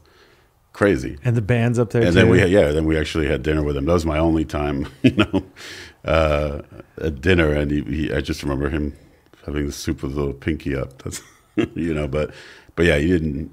There's not a lot of stories about, uh, you know. What's your favorite era of Prince music? The Revolution? You know, it's funny. I mean, I think Around the World in a Day is my favorite really? album. Yeah, Sign of the Times is probably, you know, Parade, Sign of that. It's hard to say favorite because he's evolving in a way that's just so magical, you know. So it's like there's no, for me, it's like, till the end, you know, you realize, and, and I was guilty of this too. A lot of people were guilty. He was putting out these records and we're like, oh, it's not as good as, you know, Parade or blah, blah, blah, you know. And, and then like after he passed, like you start listening to these things. You're like, holy shit, this is so good. Like this is just, just his evolution. He went into another thing. He didn't want to repeat himself like so many artists to keep, let me, okay, this was a hit, so let me do that hit again. You know, let me try this thing. And it sounds like exactly the same. He never did that. As much as labels were like, hey, do, you know, tour with the Revolution again, do this, da, da, da. You know, he's like, I did this already. So yeah. he, uh, it, it's very hard for me to like, I, I used to think really Around the World in a Day is my favorite because it's sort of the most experimental in the middle of all this, you know, the night controversy. I mean, it starts with like, you know, Dirty Mind, really. It's like Dirty Mind, controversy. I mean, it starts with Sunset Sound, you know, yeah. Dirty Mind, controversy, nineteen ninety-nine, Purple Rain, Around the World in a Day, Parade, Sign of the Times, Love. I mean, it's crazy. Like who, it's like Stevie Wonder, you know, when Stevie Wonder just had one after the other, yeah. one after the other. And then like, you know, every artist would thank him at the Grammys for not putting out a record that year. Because if you if you put out a if Stevie put a record out in the seventies, you were not winning a Grammy. Like Stevie was sweeping, you know. So Prince, I feel like he didn't get that kind of recognition with awards and all that, but his output in that time was just, you know, mind blowing, and it's amazing that so much of it happened in here. Do you think? Well, he found his sound here, don't yeah. you think? I mean, yeah, really, after definitely. Dirty Mind. We catch the tail end of controversy when Peggy works with him for the first time and then goes into nineteen ninety-nine. He had found his sound. He had these funk riffs. He had these amazing... And he didn't want to sound like anybody else. He never wanted anyone to produce him but himself. Who they try to put him with? Ray Parker Junior Well, he did well, uh, for uh, Warner Brothers, when they signed him, told him they were pairing him with Maurice White from Earth, Wind, yes. and Fire. And he said no. Yeah, don't make me... And he didn't want to like, be a black artist. Well, right? That's Lenny Waronker. So Lenny's in the sessions of the first album... They were up in like Sausalito or something record like that. Plant. Yeah, the record plant. And David Z's there too. You know, and basically the Warner guys are like coming to see how the sessions are going because they're paying for it, you know. And they walk in and, you know, it's those famous stories. Okay, where's the band? You know, uh, I, I only see one guy, you know. It's like, that's the band. And they're like, that's not the band. Where's the band? You know. And Prince is like, well, okay, listen to a couple things, you know. And he listens to these things and it's like, okay, wow, this is a band, but it's one guy, you know. And then he tells Lenny Waronker famously, you know, don't make me black. Like, don't make the mistake of categorizing me as an urban artist yeah. because I'm making music and it's rock and roll and it's soul and it's funk and it's, you know, everything. And so I think to have those kinds of balls as a young artist. eighteen years old. Yeah. You know, they signed him when he was eighteen, nineteen. You know, he lied about his age a little bit in the beginning on the, on the American Bandstand, you know. Yeah. Uh, I think he was twenty-one. He said nineteen, but you know he he has those cojones, and he's you know that he never lost that. You know there are artists who started out very strong and then kind of like got you know defeated by the industry, if you will, the charts, things like. That's one guy who definitely did not care about what the label thought of, of his of his music, you know, to a fault sometimes, you know. But who who am I to say that? You know, he he had the career he had. He built his own studios. He built his own empire. You know, he ended up was the first guy to sell an album on the internet. I mean, he you know, first guy to include an album with concert tickets. I mean, he kept rewriting the book. He kept rewriting the industry, you know, the, the industry book. So I mean, there's so many. He was such a pioneer. The interactive D V D or whatever, the C D ROM, you know, all this stuff that he kept doing. That sometimes seemed cheesy to a lot of people, but he he was doing stuff twenty years before what is happening now, you know. And, and nobody really thinks about it. I mean, the, the thing of Musicology Tour to include the album with the concert ticket sale was was brilliant. He sold millions of records by just, you know, selling concert tickets. Was he the one, the creative force behind these marketing strategies? Oh, yeah. Or there yeah, was yeah, yeah. Someone no, no. Kinda... He, you know, with the Planet Earth, he put it with the news, the newspaper, you know. You got your newspaper in the morning, you had an album, and somehow he managed to count the sales towards, you know, SoundScan or whatever. I mean, you know. Is he the greatest know. creative artist ever to you? A hundred percent. Yeah. Yeah. A hundred percent. I don't think there's ever been or will ever be anyone like him. There's plenty of incredibly talented Uh, musicians. I don't think, you know, I don't apply the word genius to many people. You know, I think that's uh, this this culture today. Everybody's a genius, you know. Oh, this guy's a genius, and this, you know, just because. So overused. Yeah, it's, it's it's they don't look at the the metrics of talent anymore. They look at the metrics of success and how many Uh, uh, views you got on an Instagram post, and you know what I mean. It's like the, the it's not. What to me is the, the brilliance of artists like that who can come and play every instrument and bring their friends and produce albums for their friends and make movies that are number one at the box office. And, you know, I mean, it's just completely crazy. But at the core of it is just this musical genius. You know, he's not the only one, but he's definitely unique. And I don't think there's been anybody else like him. You see the amount of recordings he has in his vault. It doesn't even make sense. You know, even passing at fifty-seven years old, you see the amount of music in there. You would think somebody's lived like three hundred years and was recording, you know, five songs a day. So did you ever, in the time you spent with him, even not just with him, but was Morris or anything, was there ever alcohol around or drugs or anything? Never. Never saw it. He didn't even allow it in the studio. That would be very surprising, yeah. I think you'd get fired instantly. If yeah. you lit up a joint or something, you'd be out of there. Did you see Jimmy Jam and Terry Lewis down here with him ever? No. Really? Did you ever see them when you weren't working with Prince? No. I mean, they spent... Do you remember your last session? Do you remember what it was? Or? Um, yeah, that twenty-ninth day or whatever. Wow. I don't really... No, I kind of feel like it was not very long after we did the thing with, you know, when the whole kind of band and the brothers came down. I think that was kind of near the, the end. Day stuff, no. And we maybe worked another week or two after that. And, and then at that point, it's a little off and on. And I don't know what the off was, but I was on something else and I was back with him. Uh, so do you get like separation anxiety after after sessions like that with an artist like that and then just go back to work? I'm not saying anybody else is regular. You were working with amazing artists. But is it like, do you kind of like see him down the hall or he's working in the other room? And, and like, man, I, I wish I was working on that session. Um, or is it too exhausting? Or both. Well, you know, uh, I mean, he was amazing. He it, everything seemed effortless for him, he, and he did exactly what he wanted to do, and he didn't do what he didn't want to do, and uh, that part was amazing. But I was fine with uh, you know moving on and doing some other stuff, mm-hmm. and letting other people and Peggy get back into right, it. Right, right. Uh, and you want to communicate with artists too, that you can kind of be creative with as well, not just be, or it's you know, not just bass, guitar, drums.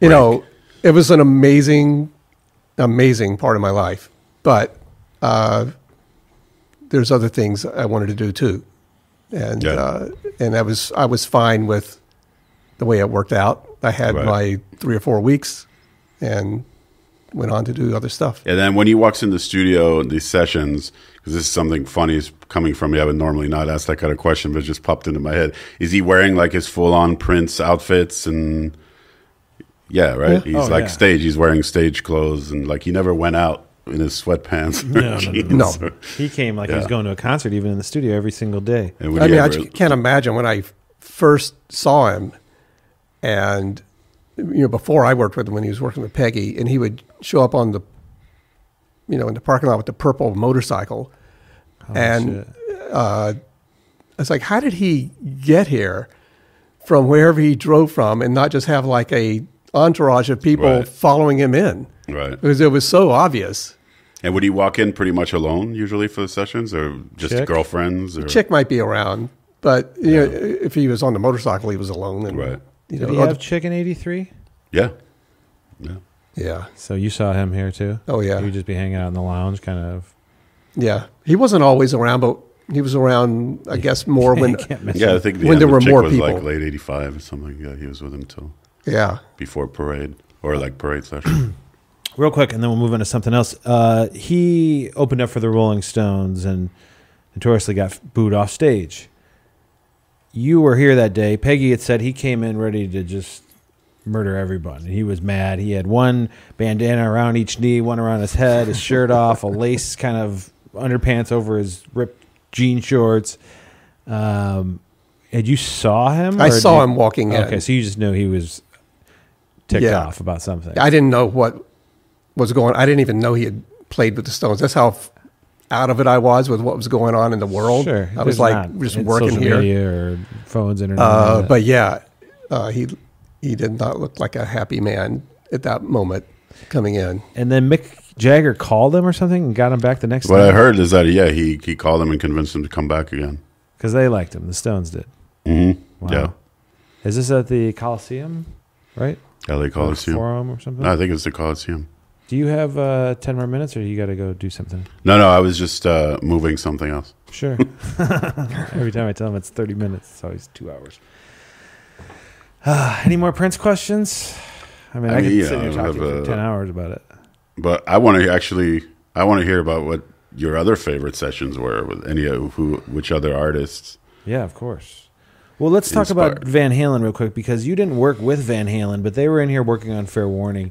You're a Van Halen fan. You sneak in the room an hour after. I heard you were kind of sneaky around here. And you kind of were studying how Van Halen were miking things and were how they were working in the room. Is that correct? Yeah, I, I studied everybody from day one in all three rooms. Okay, everything Either, you learned on Van Halen, let's discuss that right now. Well, the only... The only thing I was interested in, uh, because I was recording bands, and it was sometimes a nightmare getting a sound on a guitar. You know, do you use two mics? Use one mic? Where do you put it? And so I come in here. Nobody's in here, and the Marshall cabinets are just right over there. Seems like everything happens over there. And uh, there's a fifty-seven. Two S M fifty-sevens. There's right? two of them. Yep. One on one speaker, one on another speaker. And I'd never seen exactly that kind of angle and where it was pointed, but I remember okay. it. Draw that out real quick. Oh, boy. You don't have to. And you were not you you were not like a Prince fan, right? You didn't really know his material and all that, or you did? Uh, when you worked with him? When I worked with him, no, I knew almost nothing about right. him. Wow. That's a that's really cool to me. Van Halen, I knew more about. Right. Let's say that's a dented speaker, and you've got the cap over the voice coil area, and then all this is the paper. And if you were to take a fifty-seven and put it right there where the paper meets the cap, but on the paper, if you moved it a little closer to the center, it would be pointing at the cap, but it's right there at that edge. And if this is the cone, which will be at an angle all the way around, because cones are closer and then they're further away from you in the middle. If that was the cone, you would put it perpendicular to the cone. So it's not going straight into the grill. The cone's like, the grill's here, the cone's like that. So it's like that angle. Wow. And I've never told anybody that, so there you go. Well, that's going to go crazy. But it viral. changed the way I recorded overdriven or loud guitars, and it always worked. That's amazing. And that's all you had to do. And this is Fair Warning they're working on. It had they to were have been eighty-one, right? When at you... this at this point they were doing Pretty Woman. Okay. Finishing it up. So yeah, before Fair, Fair Warning. Yeah, because I think what happened was they did it and it was so great that at that point the record company decided, oh, we got to put out an album. So then they... Well, that's incorrect because they had okay. already finished the album and they needed singles and Ted Templeman wanted the guarantee on this record. So they were like, let's do Pretty Woman. But did it get and on they, the album? They, yeah, well, they had already done the album and then they came in last minute. So I have it backwards. Yeah. They wanted a guaranteed hit on that. So they were like, they came in here right off a tour. I did Pretty Woman. It was the last song on the record. Well, there you go. Did. I mean, that's I why prob- we do this. I probably knew that out. and just reversed it in my mind. We all love music more than anything in the world. And these sessions and stories and records and, you know, experiences, they got to be documented. Could I be a total asshole yeah. and ask the total asshole question? Please. uh, better guitarist, Prince or Van Halen? Oh, oh shit, there's a gauntlet. Drop it. I said I would. It was an asshole thing to ask. But. They're just different. Political correctnowEverywhere nowadays. I, they're both amazing. They're both totally different, yeah. Who do you think? Apples and oranges.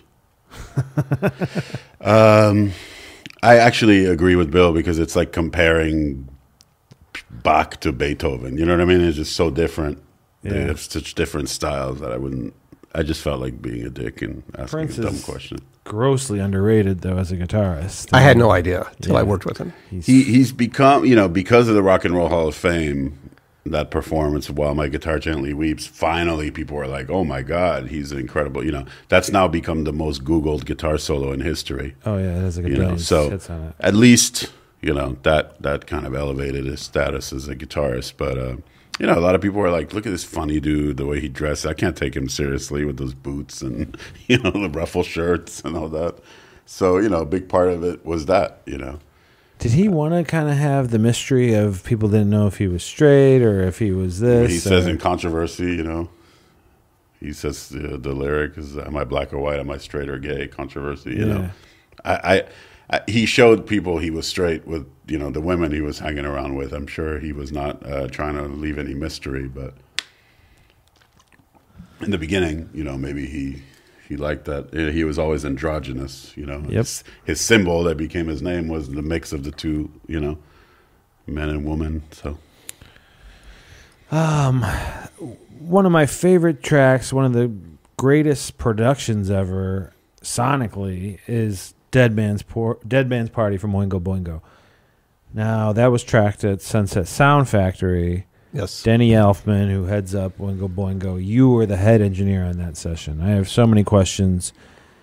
You know, Oingo Boingo, for people that don't know, is kind of ska, punk, uh, rock, so many different elements of it. Originally, they started doing like fifties kind of music, right? They were like a marching band almost. Yeah, yeah, yeah. yeah. Exactly. Um, a Prince associate engineer, David Leonard, who did a bunch of Prince work, was the engineer on that. Right. Doesn't get along with Danny Elfman and says, Bill Jackson, I'm out of here. You take over. Was that, were you ready? Were you nervous? Oh, uh, uh, I was ready. At that point, I wasn't nervous yeah. at all. And I had kind of worked with him just in the background, being David's assistant on Weird Science, the single. Yeah. Great freaking song. Great. Great song. And uh, they went away and did some strings, and he came back, and David did an amazing mix on it. Uh, but, yeah, he saw me right out here in the courtyard and said, I just told Danny uh, I'm not doing the the album, and I told him to use you. Wow. So that was the beginning of everything. Mm. And literally, that's, I mean, the production on that and everything that's going on. How many in- musicians and instruments are on that track? Uh, a bunch. twelve, fifteen? Like, I don't know. It's... You know, horns. It's got to be fifteen people. Two guitars. And the thing is, uh, we pretty much tracked everything except the horns live. We didn't keep everything, but the control room was like uh, Danny on a mic, Steve playing guitar, Danny also playing guitar, and their amps are out in the room somewhere. Drums, bass, all going at once, and we're really just trying to get the drums. Yeah.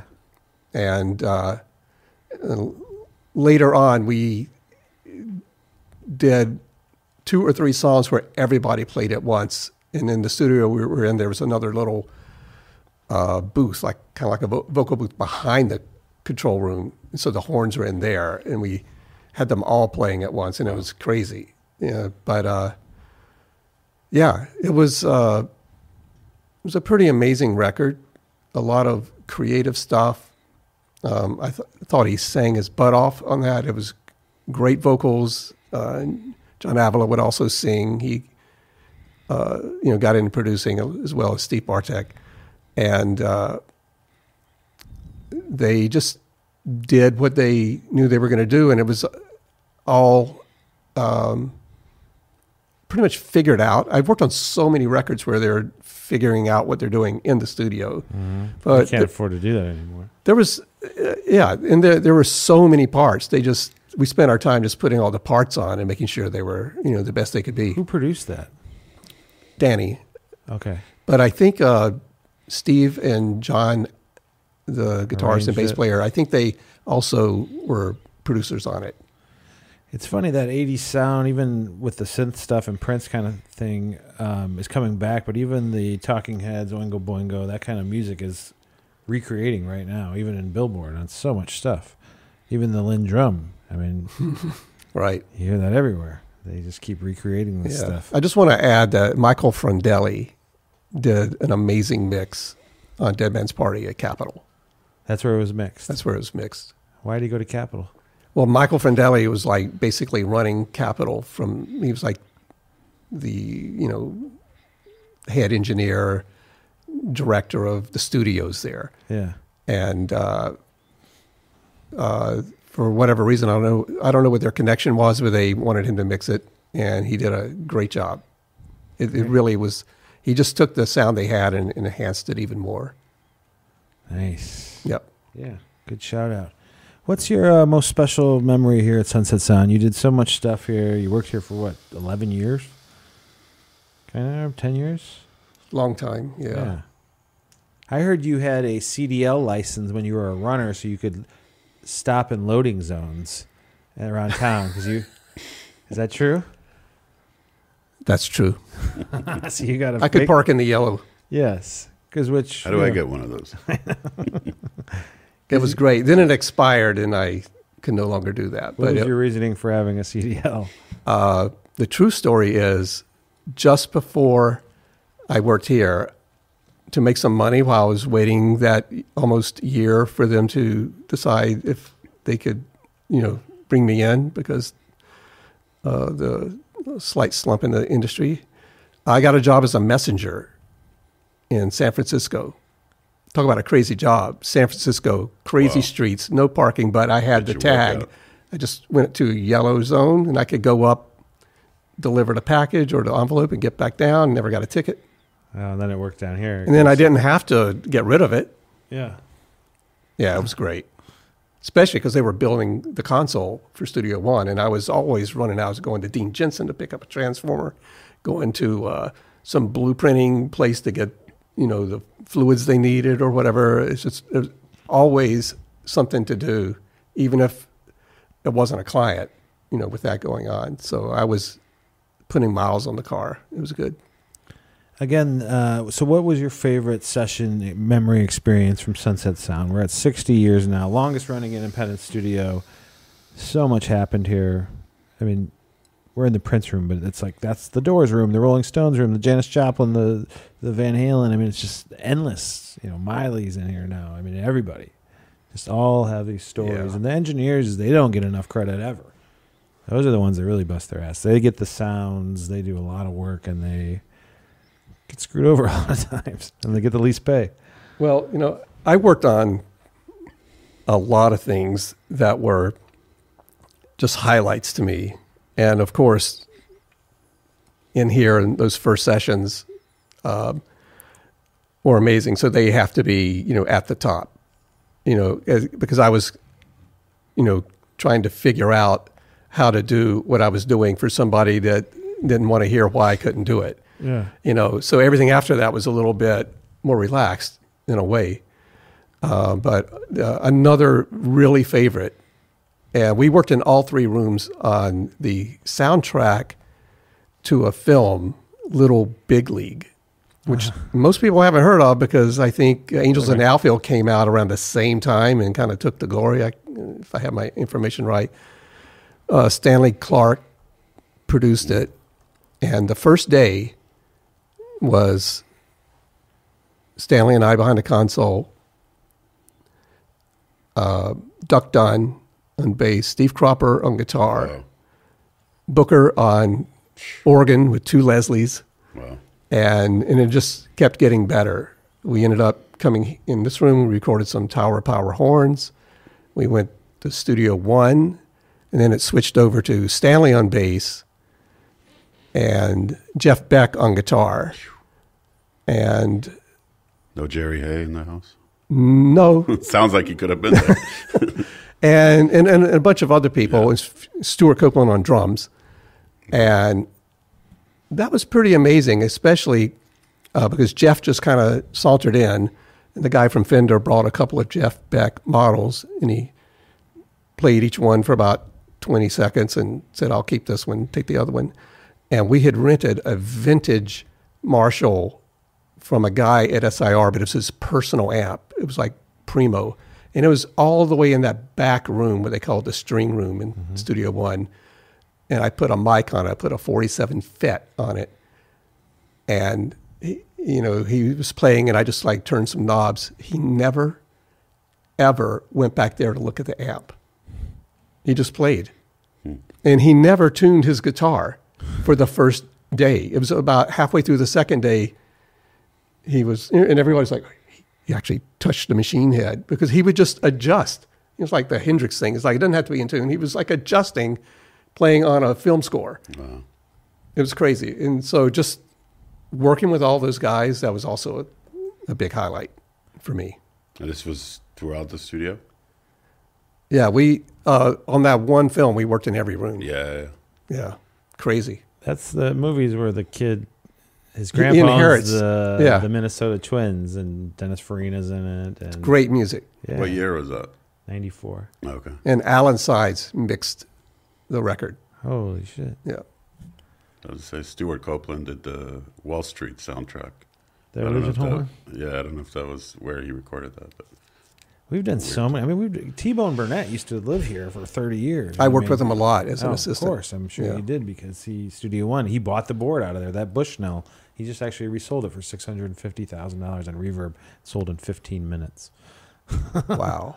I, I mean, that board probably costs like twenty wow. grand. I think I have something I want to sell on Reverb. Now you bring it up. Hey, I, I can commission mm. and manage this for you. Um, I think this Cut is the microphones. No, I have a very vintage piece of equipment that I've held on to for a very, very long time. It's older than the old stuff that's here. Really? That's all I'll say. Spill the beans. Come no. on. Well, there might be somebody listening that wants it or can get a hold of you. The people that would uh, pay I what I want for it will find it. I would say I don't even know what it is, but I think I have a friend who might could be interested. Come into town next week. Oh, yeah. Well, that's so special that you could come back down here and share some light on these stories and share your experiences. And you still engineer to this day. You have your own private home studio, correct? Yep. What's the name of it? Uh, Jackson Land.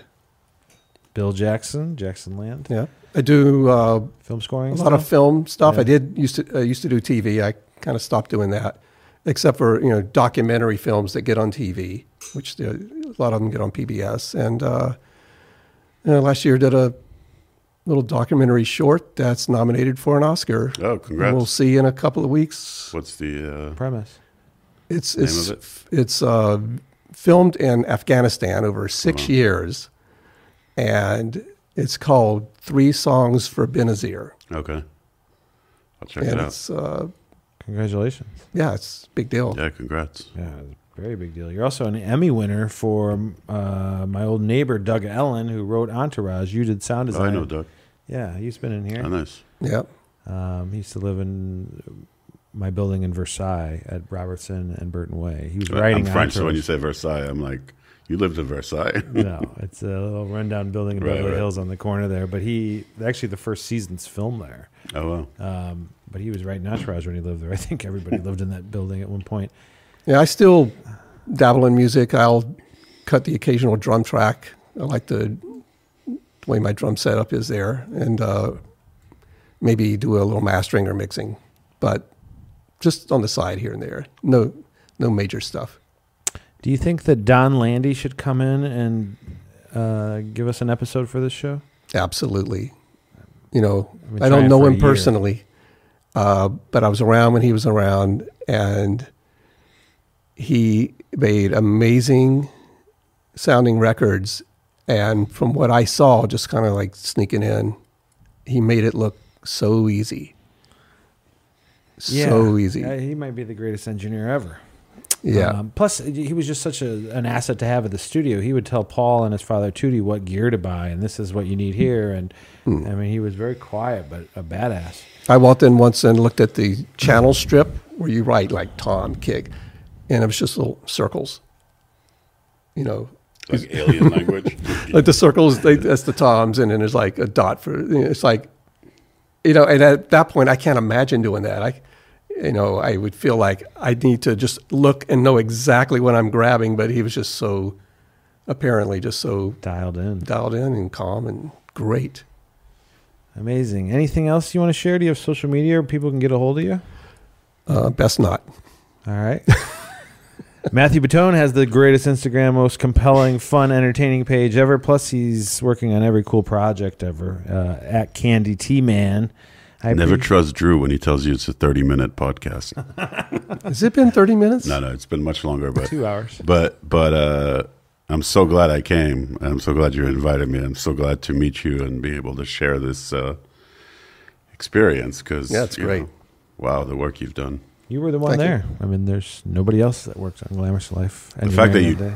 recorded Tricky to me is like almost more special than the other stuff. It was just so much fun. Those guys, like you said, having so much fun in the studio. That's, That's what it's all about. Did you work with the Bodines? Assistant. Okay. Was Kenny Aronoff uh, on that session? I don't think so. You know Kenny? T-Bone was the producer, and I think it was Larry Hirsch was the engineer. Oh, wow.